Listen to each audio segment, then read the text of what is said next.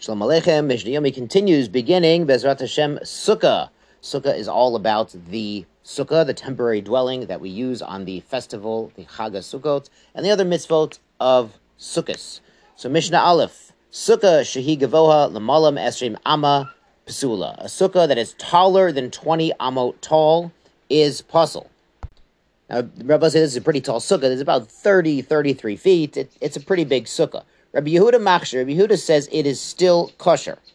Now, the Gemara explains the point of contention is a sukkah is called a diras arai, a temporary dwelling. We leave our house, we live in a temporary dwelling outside, and if you're building a sukkah 20 amot tall, you have to use fairly strong, robust materials, and that looks like a dirat keva, that looks like a permanent structure. So the sages say that's not a dirat arai anymore, it's not a temporary structure anymore, so you can't build such a tall sukkah. Rabbi says, no, you can even build the sukkah out like a permanent structure out of stronger materials.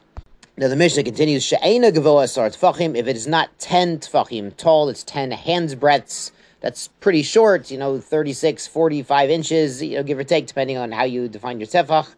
Uh, that's not going to be good. We're going to see she'ein lo shlosha defanot, if it doesn't have three walls, v'shechamata meruba b'tzilata, or the sun is greater than the shade, pesula. So all of these cases also, the sukkah is no good.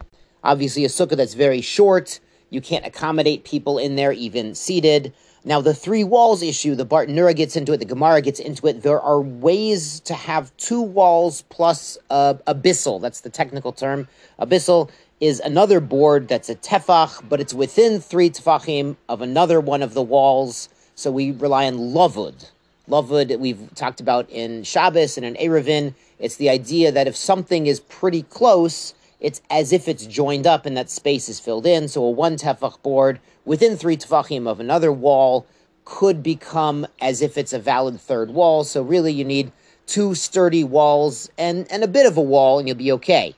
There's discussion in the in the Mefarshim in the poskim, and maybe you need a tzurat hapetach also joining that that little one tefach, a uh, little bissel of wall. Tzurat hapetach we talked about in Eruvin. It's like a door frame without a door. That might also be pretty good uh, as a discussion. A lot of the picture books have examples of this. There's also a remez, sukkah ends in a hay. And the letter hay, if you look at it, it's two strong walls and then a little bit of a yud, you know, floating there, like a little bit of a one tefach, like walala, little mini wall. So the, the hay is a remez to the three walled sukkah. Now, the third qualification here, if there's too much sunlight, then it's not a sukkah. It's not a sukkah. Literally, is schach is lashon of covering. It's not covering and protecting from the sun. Now the Mishnah goes on sukkah yeshana, an old sukkah. Beit Shammai poslin. Beit Shammai says an old one's not good. Beit Hillel machshein. Beit Hillel says you can use it for the mitzvah. Ve'ezahi sukkah yeshana. What is an old sukkah? Kol she'asah kodem l'chag shloshim yom. One that was made thirty days before Sukkos. Aval, but imasol l'shem chag. If he made the sukkah in advance but he made it for the purpose of doing the mitzvah of sitting in the sukkah. Even if he made his sukkah for next year, right at the beginning of the year, meaning a year before sukkah. So he made his new sukkah the day after Sukkos of last year. Kishera. So that would be kosher because this this item, this dwelling, this booth was made for the purpose of the mitzvah. Great. On to Mishnah Bet. Ose sukato tachat ilan. Somebody constructs their sukkah underneath a tree. Kilo sabatocha It's as if he's made a sukkah inside the house, and that's not valid at all. So there's a there's a good business uh, in in trimming trees and clearing out trees uh, right before Sukkos. A good, good thing to do. Sukkah al sukkah.